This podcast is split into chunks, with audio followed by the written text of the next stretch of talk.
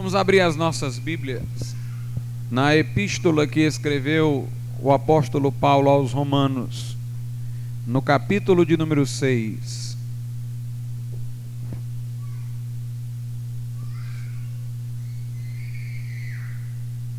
Epístola aos Romanos, capítulo 6, a partir do versículo de número 1. Que diremos, pois? Permaneceremos no pecado para que a graça seja mais abundante? De modo nenhum. Nós que estamos mortos para o pecado, como viveremos ainda nele? Ou não sabeis que todos quantos fomos batizados em Jesus Cristo, fomos batizados na sua morte? De sorte que fomos sepultados com ele pelo batismo na morte, para que, como Cristo ressuscitou dos mortos pela glória do Pai, assim andemos nós também em novidade de vida. Porque se fomos plantados juntamente com ele na semelhança da sua morte, também o seremos na da sua ressurreição. Podeis assentar.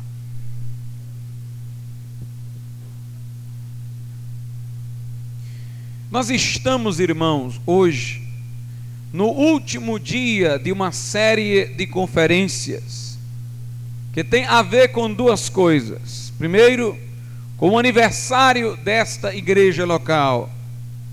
E segundo, essas conferências são por nós chamadas de conferências anabatistas, porque nelas nós temos como tônica a história e a fé daqueles que antes de nós guardaram a sã doutrina, ou seja, os que têm sido chamados na história de anabatistas. A palavra anabatismo quer dizer, como já foi falado aqui hoje pela manhã, rebatismo. Mas de fato, os anabatistas não foram e não são pessoas que se julgam rebatizadores.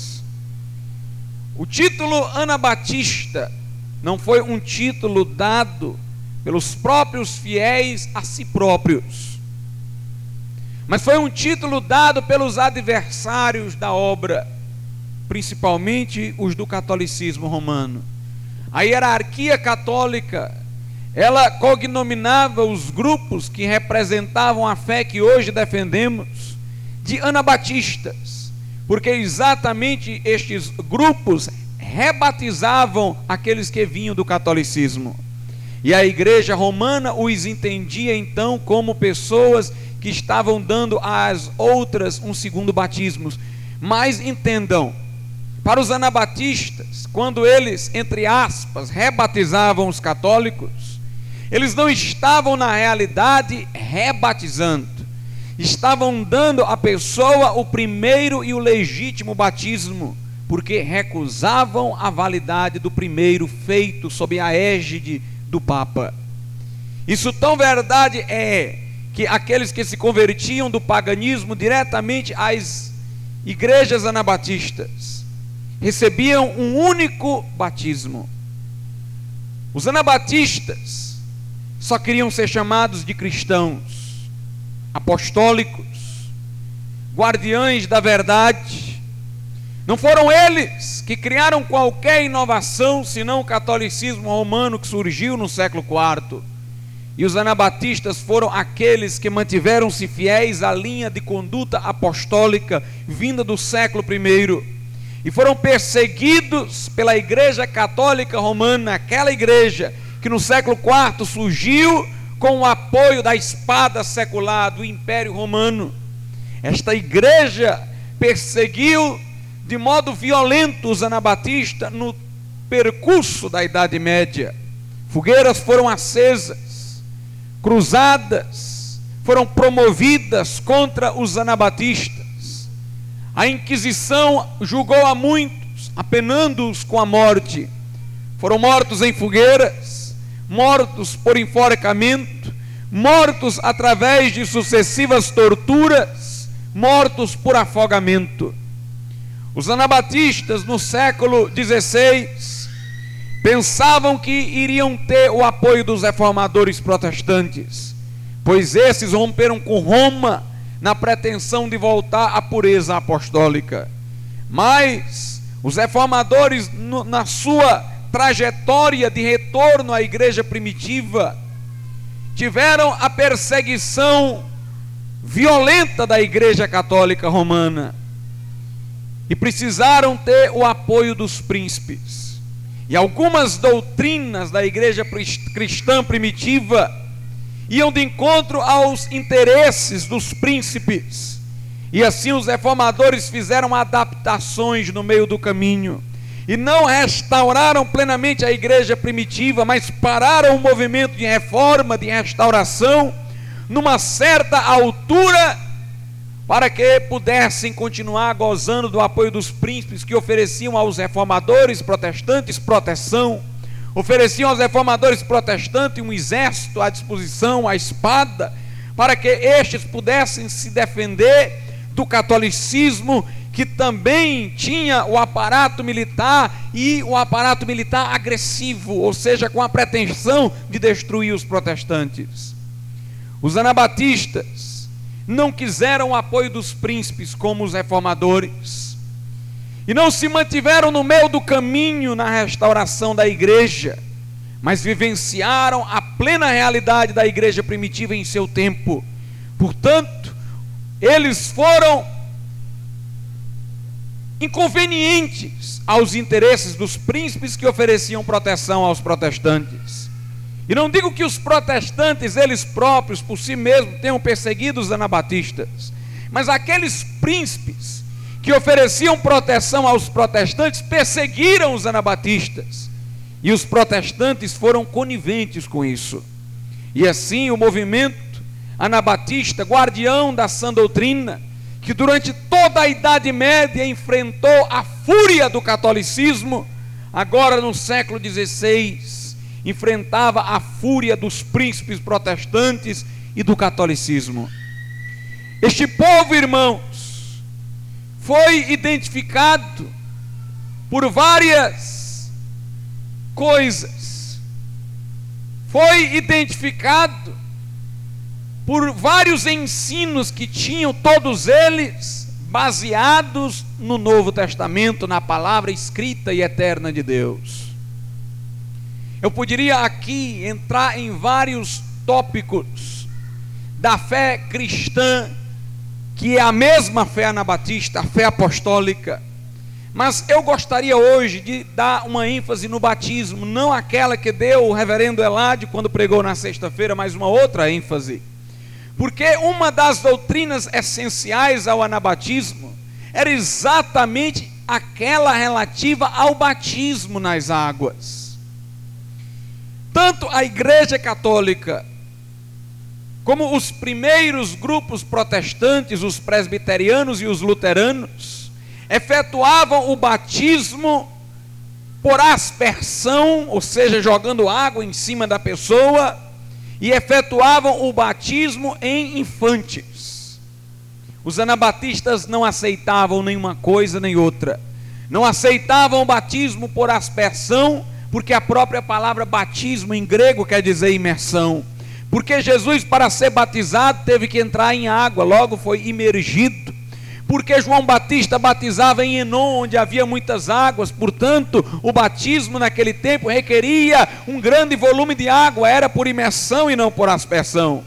Cremos que o batismo é por imersão, porque este batismo por imersão, ele pode ser o que a Bíblia diz que deve ser o batismo, um sepultamento de um homem velho que foi o homem do pecado, para então das águas ascender um homem novo para viver como nova criatura. Somente o batismo por imersão pode representar simbolicamente um sepultamento. Também não aceitamos o batismo de infantes, porque o batismo é para aqueles que creem.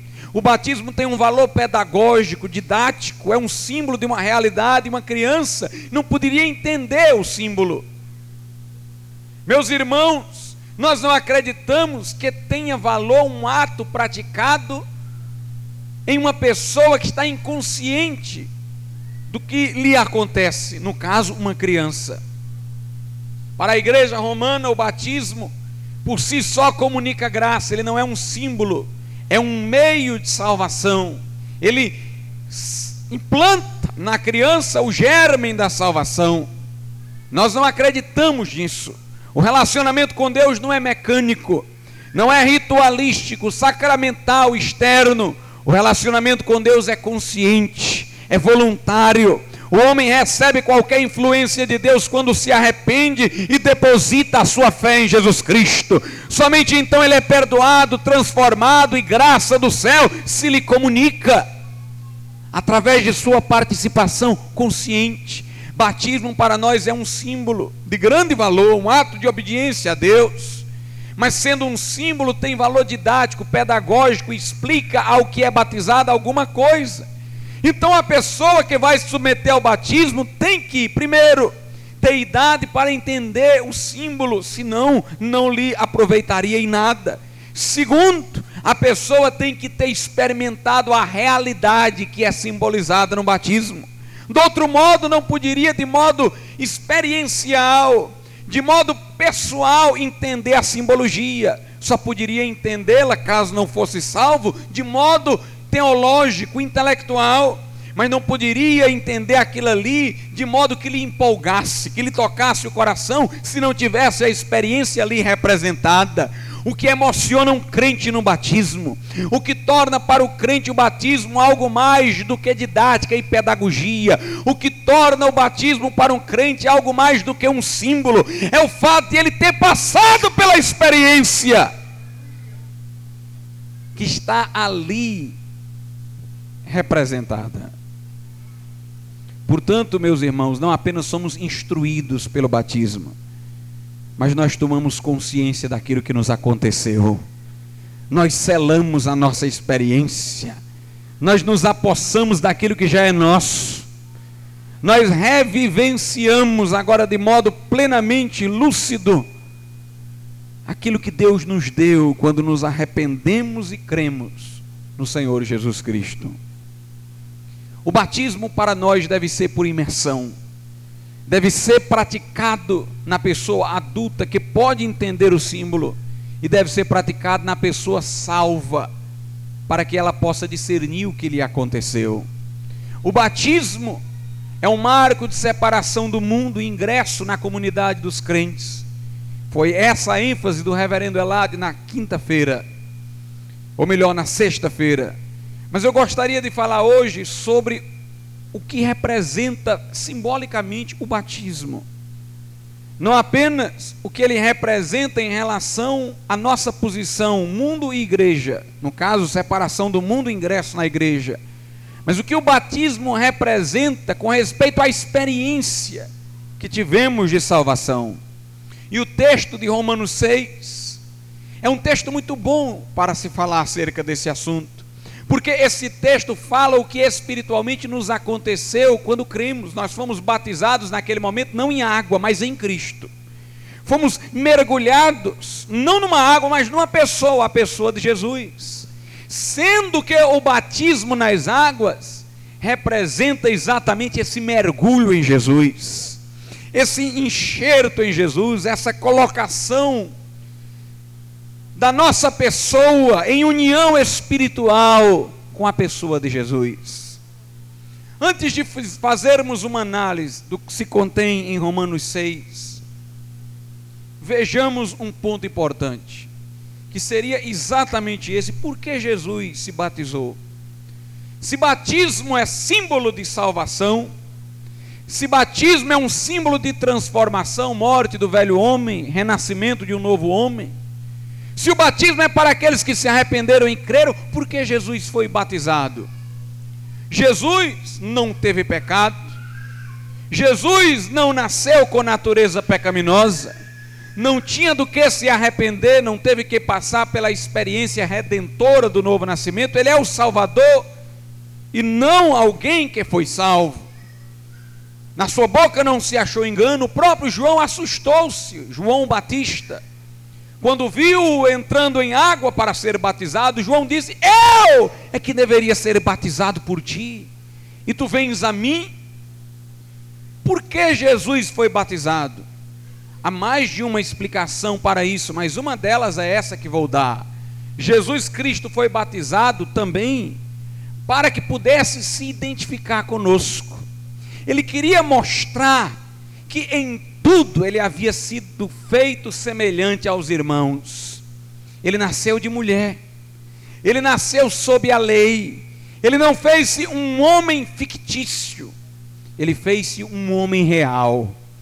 Ao entrar nas águas, ele saiu molhado. Ao ser tocado por João Batista, João tocou em alguém real.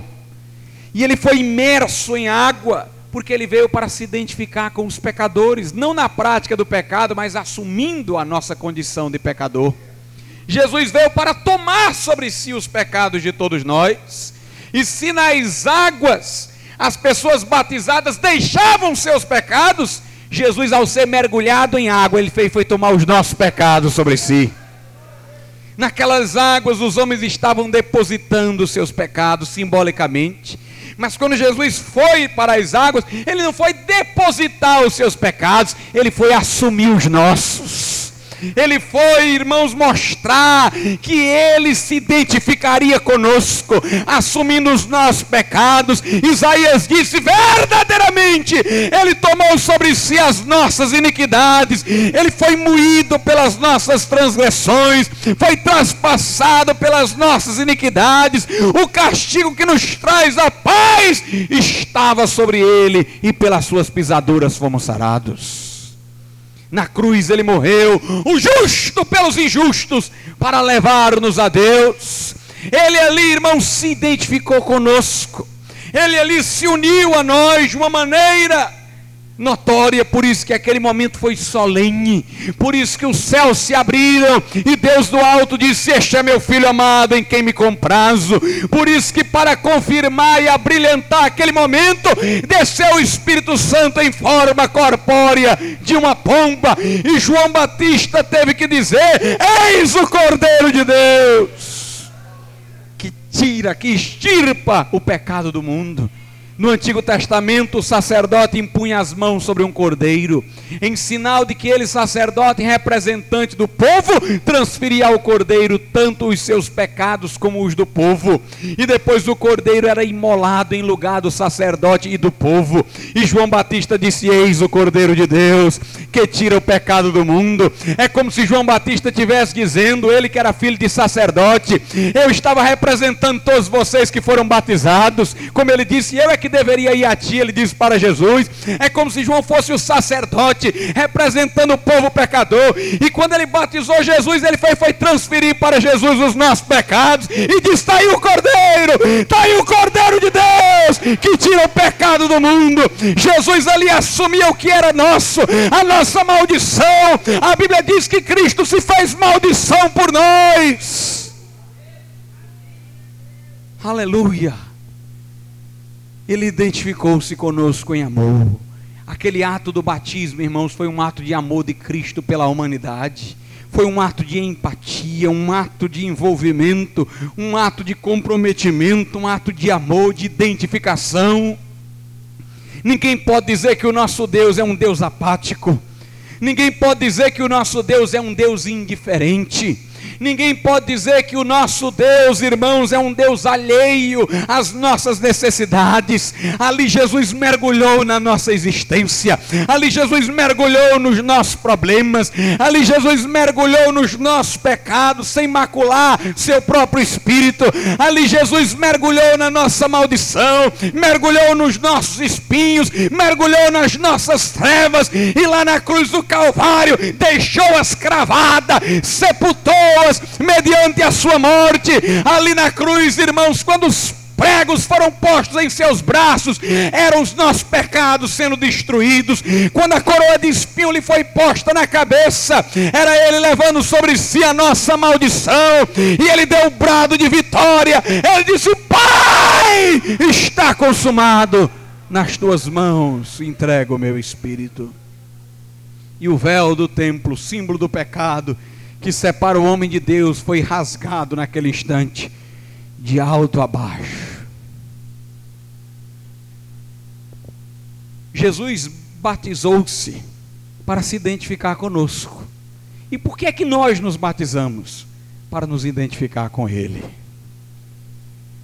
Meus irmãos, quando nós entendemos isso, tudo fica maravilhoso. Quando o crente é batizado, sabendo que Jesus também foi batizado, aí é que fica uma benção. Porque o crente sabe que Jesus foi batizado por ele e ele está sendo batizado por Jesus. Jesus desceu as águas por amor a ele e ele está descendo as águas por amor a Jesus. É como se nas águas nós fôssemos nos unir a Cristo. É como se lá embaixo, irmãos, das águas, nós estivéssemos entrando em Jesus e Jesus em nós, estivéssemos nos tornando um só espírito com Ele. A Bíblia diz: quem se une ao Senhor se torna um só espírito com Ele. É uma união transcendental, é uma união maravilhosa, irmãos. Como homem, quando o homem sabe que lá embaixo nas águas ele está se encontrando com Cristo, ele está se identificando com Cristo. Quando ele é levantado das águas, ele sai igual ao eunuco, quando foi batizado por Filipe, ele sai jubiloso, ele sai glorificando a Deus. Aleluia. Jesus se identificou conosco nas águas e nós nos identificamos com Jesus. Jesus assumiu o que era nosso nas águas para que nós nas águas assumíssemos o que era dele. Aleluia. Isso é tão maravilhoso, irmãos que o batismo por imersão tem um significado elevadíssimo em tudo isso. Quando Jesus foi batizado, ele desapareceu. Me refiro à visão ótica. Ninguém o via, ele estava nas águas. Quando o crente é batizado nas águas, ele desapareceu. Isso quer dizer, irmãos, que o crente se encontra com Jesus noutra dimensão. Noutra dimensão. O mundo olha para nós e só vê carne e osso. Um homem comum que envelhece, sente dor, suor, fica enfermo às vezes, sente fome. Mas de outra dimensão, irmãos, nós estamos unidos a Cristo. Debaixo das águas nós estamos unidos com Ele. Estamos assentados em regiões celestiais por isso que Paulo diz: sendo desconhecidos, somos conhecidos, sendo entristecidos, somos alegres. Porque há uma vida oculta, como diz Paulo aos Colossenses, com Cristo em Deus. Meus irmãos, no oculto estamos unidos a Ele, somos o seu corpo, somos um só espírito com Ele. Aleluia. Portanto, o batismo é de um valor imensurável. Ananias disse para Paulo, recém-convertido: Por que te demoras? Batiza-te. Como quem diz: Está aqui a benção. E tu está aí olhando para as paredes e entra logo. Sente-te unido a Cristo. Quando perguntaram a Pedro: O que faremos, irmãos? Pedro não disse: Arrependei-vos e pronto para caso ele se arrepender, então Pedro falar do batismo. Pedro foi logo dizendo: arrependei-vos e cada um de vós seja batizado. O batismo era mensagem evangelística na igreja primitiva. O batismo integrava o conteúdo da evangelização. Quando Filipe evangelizou o eunuco, que não era crente, mas se converteu, por certo, lhe falou sobre o batismo, pois o eunuco foi logo dizendo: E o que me impede de ser batizado? Filipe disse: É lícito, se tu crês de todo o coração. Meus irmãos, quando o eunuco disse: Creio que Jesus é o Filho de Deus, Filipe imediatamente mandou parar o carro. Para o carro! Não podia esperar. Talvez se fosse no nosso tempo em que as pessoas não entendem muito o valor do batismo, iam dizer: Pois vamos esperar chegar lá ou, ou no destino para ver se tem um lugar bom para batizar. Mas quando Filipe viu a água, disse: Para aí!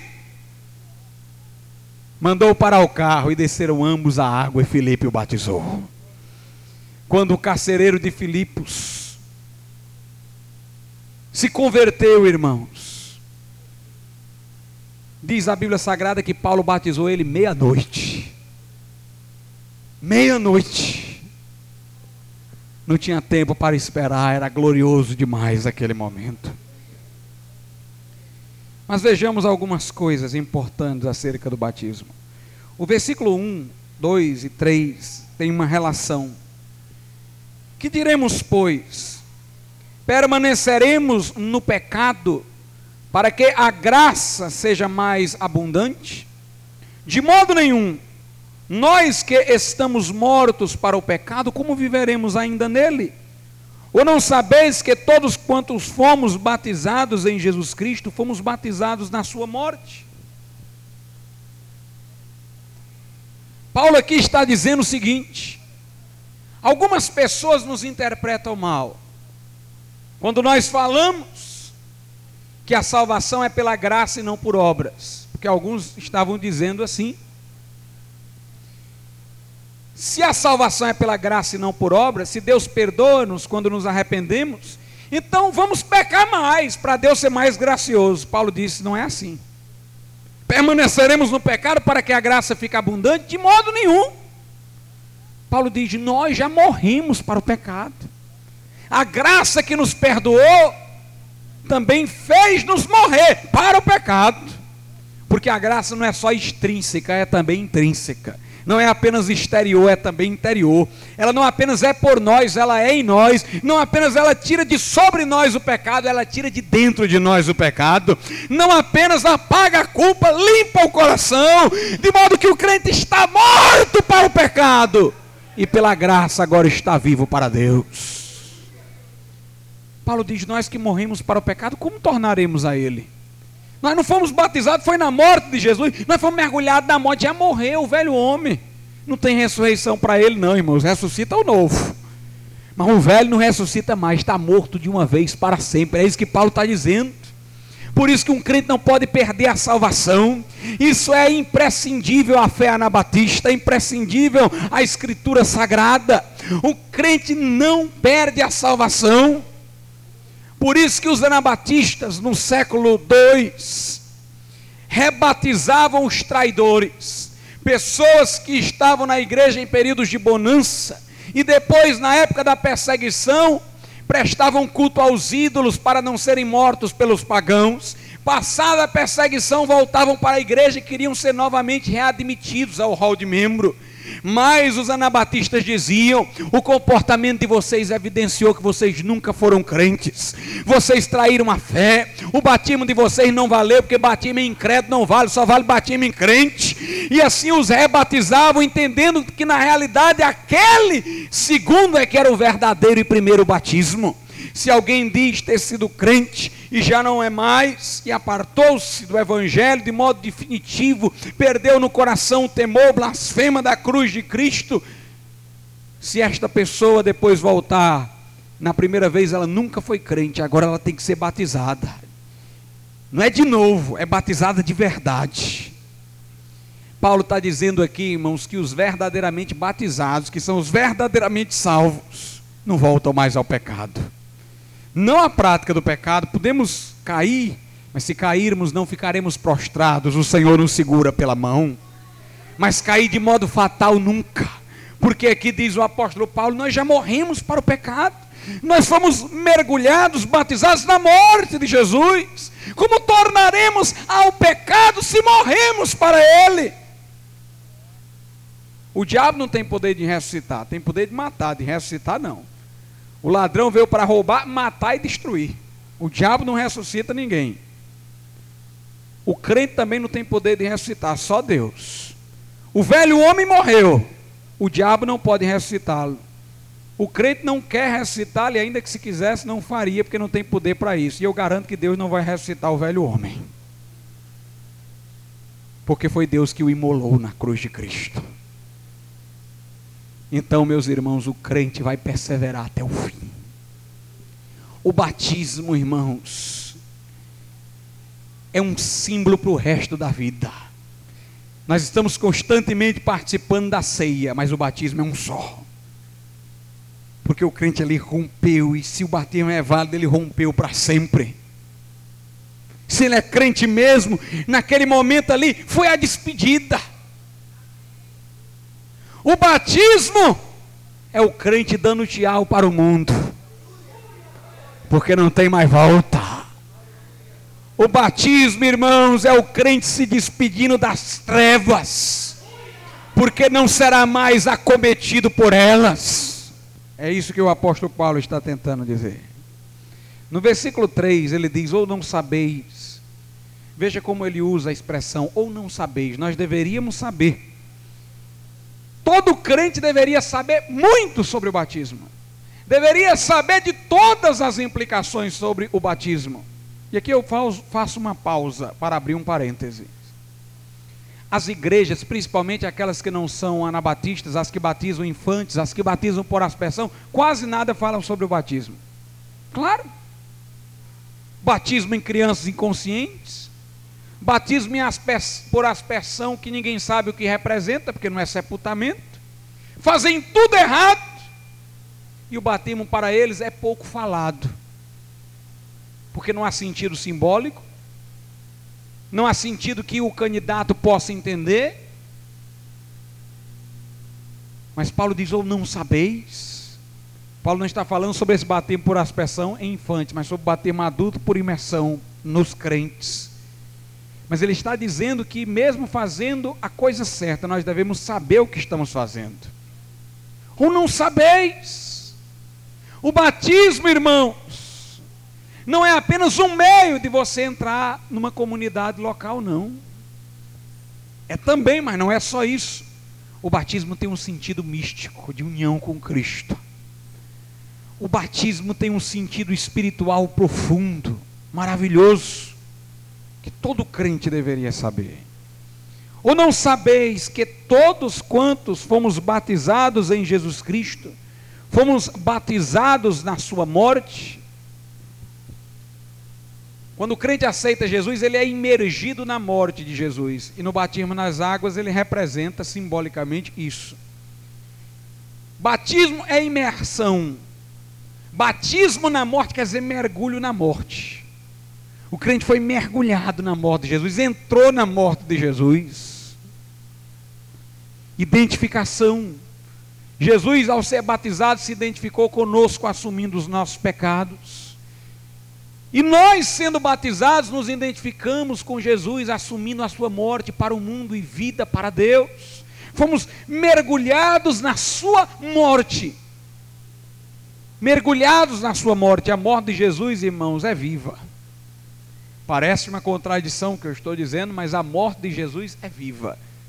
O que eu quero dizer é que a morte de Jesus é operante, a morte de Jesus ainda está matando, não a Jesus, mas aos homens pecadores que há em nós para que sejamos novas criaturas.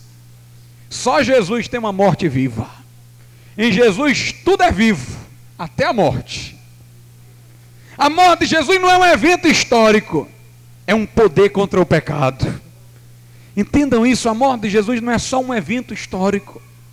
A morte de Jesus é um poder contra o pecado, de aniquilação do pecado, de aniquilação das trevas. Nós somos mergulhados na morte de Jesus e ela imola em nós o homem pecador que éramos, para que saiamos dela um novo homem. Paulo diz: porque em nós opera a morte, referindo-se à morte de Jesus que está operando em nós. A morte de Jesus está operando em nós a, a, a morte das paixões e concupiscências, a morte da carnalidade. Até a morte de Jesus é viva até a morte de Jesus opera. O sangue de Jesus, selo, penhor da sua morte, nos purifica de pecado. O sangue de Jesus, irmãos, é vivo. Como diz a Bíblia, ele ainda fala, e fala melhor do que o diabel. Porque tudo em Jesus é vivo. Fomos batizados no poder da sua morte versículo de número, de número 4. De sorte que fomos sepultados com ele pelo batismo na morte. O batismo é um sepultamento. Sepultamento não é a morte, é o enterro. Quando o crente aceitou Jesus, já morreu com ele. No dia do batismo, ele vai só sepultar o velho homem. É a despedida do velho homem de sorte que fomos sepultados com ele pelo batismo na morte, para que, como Cristo ressuscitou dos mortos pela glória do Pai, assim andemos nós também em novidade de vida. O crente foi batizado na morte de Jesus para agora ressurreto para uma nova vida, andar em novidade de vida. E eu quero que você preste atenção a essa expressão andar. O texto diz: assim como Jesus citou, andemos nós também em novidade de vida. Quando a Bíblia fala da morte do velho homem, fala de uma coisa instantânea. Fomos batizados na morte, morreu o velho homem. Mas quando a Bíblia fala da nossa semelhança com a ressurreição de Jesus, não fala da ressurreição no momento, fala de uma continuidade, para que nós andemos em novidade de vida. Andemos, andar é uma continuidade, andar é uma sequência de passadas. O crente agora, irmãos, tem que dar as passadas certas. O crente tem que andar em novidade de vida. Interessante que a Bíblia fala novidade de vida. Não apenas basta ter vida, é preciso ter a novidade dela. Tem muita gente que tem vida eterna, aceitou Jesus, mas a vida cristã para ele não é mais uma novidade. Não tem mais brilho, não tem mais alegria. O crente tem que viver como um eterno novo convertido em matéria de entusiasmo. Nós temos que andar em novidade de vida. Andar é uma continuidade, irmão. Aceitar Jesus não é levantar a mão e ir à frente pronto e congelar no banco. Aceitar Jesus não é sentir um grande entusiasmo no princípio e depois ficar numa rotina de ir a cultos e voltar para casa. Ser crente é andar em novidade. Em novidade de vida, é uma continuidade, é novidade de vida e é uma caminhada, é uma caminhada no poder da ressurreição do Senhor. No versículo de número 5 está dito: Porque fomos plantados juntamente com Ele na semelhança da Sua morte. Porque se, vou reler de modo correto, porque se fomos plantados juntamente com Ele na semelhança da Sua morte, também o seremos na da Sua ressurreição. O crente foi plantado Há uma tradução que não usa essa expressão, mas essa é a correta. Nós somos plantados na semelhança da sua morte. Jesus, certa feita, disse: Se uma semente não cair na terra e morrer, fica ela só. Mas se ela cair na terra, for plantada e morrer, dá muito fruto. Jesus estava referindo-se à sua ressurreição, querendo dizer aos seus discípulos assim: se eu não morrer, vocês continuam perdidos. Mas se eu for plantado na morte, se eu morrer, então eu vou produzir muitos frutos. Muitas pessoas serão salvas. E o crente, irmãos, foi plantado na semelhança da morte de Jesus. Nós temos que ser uma semente plantada na morte para ressuscitar uma nova vida. Interessante como uma semente morre. Primeiro ela seca, depois ela racha e depois sai algo de dentro. O crente, irmãos, tem que ter o velho homem murchando, secando, rachando e tem que sair de dentro de nós uma nova vida. Temos que ser plantados na semelhança da sua morte, para que também sejamos unidos a ele na semelhança da sua ressurreição.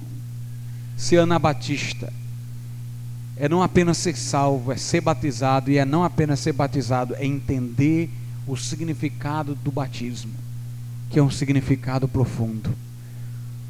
Hoje você pode ter a experiência que o batismo descreve, hoje você pode ter a experiência que o batismo retrata, mas quando você for batizado, você vai ver diante de si aquilo que sentiu.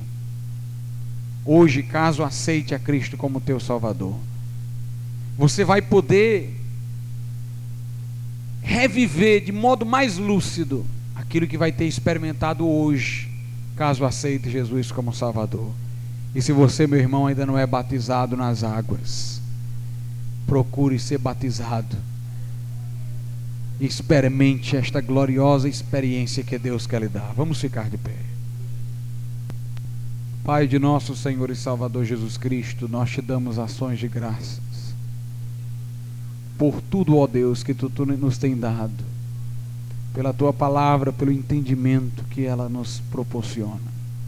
Peço-te, meu Deus, que se houver alguém aqui que não é crente, que não saia daqui como chegou, que saia daqui uma nova pessoa, que saia daqui uma pessoa transformada, mudada pelo poder de Jesus. Pai, em nome de Jesus eu te imploro, em nome de Jesus Cristo. Nessa noite eu gostaria de perguntar: se há alguém aqui neste lugar que ainda não é crente, mas diz, pastor, eu quero entregar a minha vida nas mãos do Senhor Jesus, eu quero que Deus mude a minha vida, eu quero experimentar isso. Levante a sua mão, como eu estou fazendo aqui na frente. E nós vamos orar pela tua vida hoje à noite. Onde está a primeira pessoa que quer aceitar a Jesus como Salvador? Você que ainda não é crente, você que ainda não recebeu de Deus um novo coração, uma nova vida, você que não pode olhar para trás, ou, ou melhor, você que olhando para trás não pode vislumbrar um dia em que tudo foi mudado. Mas você hoje quer que sua vida sofra, no bom sentido, essa intrusão divina que muda tudo. Levante a sua mão, como eu estou fazendo aqui na frente. E nós vamos rogar a Deus por tua vida, para que Deus hoje perdoe os teus pecados e transforme o teu coração. Onde está a primeira pessoa para Jesus nessa noite? Se houver alguém que está desviado e quer se reconciliar com Deus, levanta a tua mão também, nós vamos orar pela tua vida. Se houver alguém que quer reconciliar-se com o Senhor nessa noite, tome a sua decisão. Amém. Podem sentar, irmão.